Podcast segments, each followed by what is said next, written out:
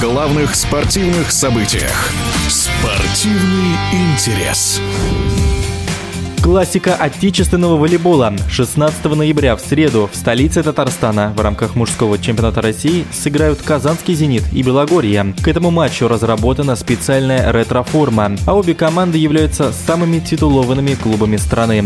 С 2009 по 2018 только они становились чемпионами России. Справедливо ли сейчас называть поединок между Казанским «Зенитом» и Белогорьем классикой отечественного волейбола? В эфире спортивного радиодвижения. Волейбольный агент Владимир Владимир Касторнов. А, безусловно, так и есть, а, но с одной оговоркой, что классикой волейбола это стало тогда, когда Казань и Белгород э, были одинаково сильны, одинаково хорошо укомплектованы и боролись за высшие награды чемпионата. Сейчас э, ситуация все-таки немножко не такая, то есть мы можем сказать, что, конечно, противостояние классическое, а, но расклад сил стал таким, что Казань, конечно, всегда претендует на золотые медали, а Белогорье последние последние годы э, штормило, за медали они не боролись, и, конечно, серьезной конкуренции в прошедших чемпионатах э, Казани не составляли. Хорошо, что вообще сейчас стали, э, скажем так, маркетологи делать акценты, раскручивать такие темы, как вот классические противостояния, например, Казани и Белгорода. И пусть, как я уже сказал ранее, силы там, может быть, не совсем равны, как они были раньше, когда это было действительно классикой, но, тем не менее, все это раскручивать подсвечивать нужно и очень правильно. Также вот можно, например, под подсвечивает противостояние московского «Динамо» и питерского «Зенита», которое там неоднозначно складывалось для «Зенита», в первую очередь,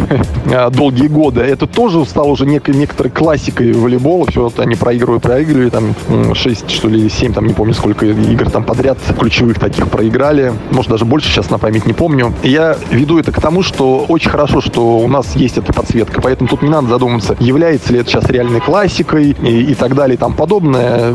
Очень будем надеяться, что не только у у Белгорода, ну и всех наших клубов, которые ставят перед собой какие-то там задачи э, серьезные в чемпионате, появится для этого финансирование, появятся хорошие, сильные игроки. И э, вот эта классика противостояния, она будет не только у, на языке у журналистов и где-то там в интернете, но и на самом деле на площадке будет равная игра с непредсказуемым результатом. В этом сезоне у команд э, ситуация ну, следующая. До сегодняшнего дня, по большому счету, Казань со всеми сильными соперниками играла достаточно тяжело, либо выигрывал 3-2, либо проигрывал 2-3, но все э, игры с равным соперником у команды э, Алексея Вербова проходят достаточно напряженно. Я не считаю, что это какая-то проблема для старта чемпионата, это может быть даже большой плюс, но это то, о чем, собственно, можно сейчас говорить с уверенностью, что вот какого-то мега запаса прочности, там, чтобы обыграть кого-то на классе из равных соперников, такой Казань пока не показывает. Значит, касаемо Белогорья, ситуация немножко иная. Они в турнирной таблице сейчас вроде стоят рядом, но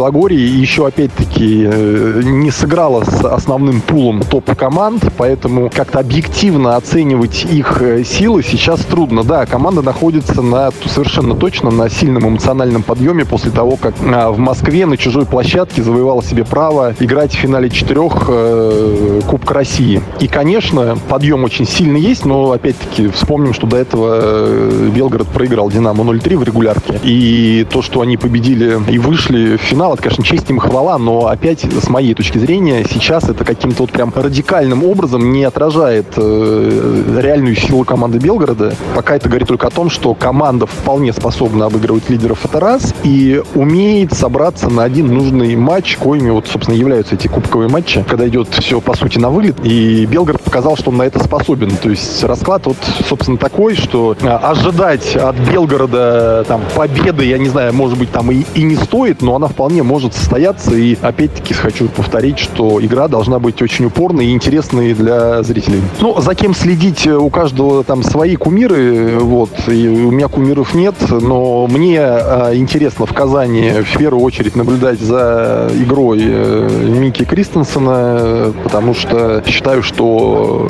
он ключевой игрок этой команды, по крайней мере, вот в этом сезоне, и от того, как он будет дирижировать своими подопечными, Максом Михайловым и там, всеми остальными ребятами, на мой взгляд, не с точки зрения даже, кто там полезнее, кто лучше, а с точки зрения интереса к игре, мне вот очень интересно наблюдать за тем, как Мика пасует в российском чемпионате. Это первый момент. Касаемо Белгорода, ну, мне в Белгороде опять интереснее всего наблюдать за Хадждади. А, во-первых, э, он первый, ну, арабский волейболист, скажем так, э, на моей памяти, который в российском чемпионате так хорошо играет, который вообще адаптировался к российскому чемпионату и даже не к чемпионату, к российской жизни, к российской действительности. Тоже очень большой а, и важный момент. Очень многие спортсмены, э, волейболисты, не только приезжая сюда, им ну, из арабских стран, а им тяжело понять там менталитет наш, климат наш, там ну, много нюансов. В эфире спортивного радиодвижения был волейбольный агент Владимир Касторнов.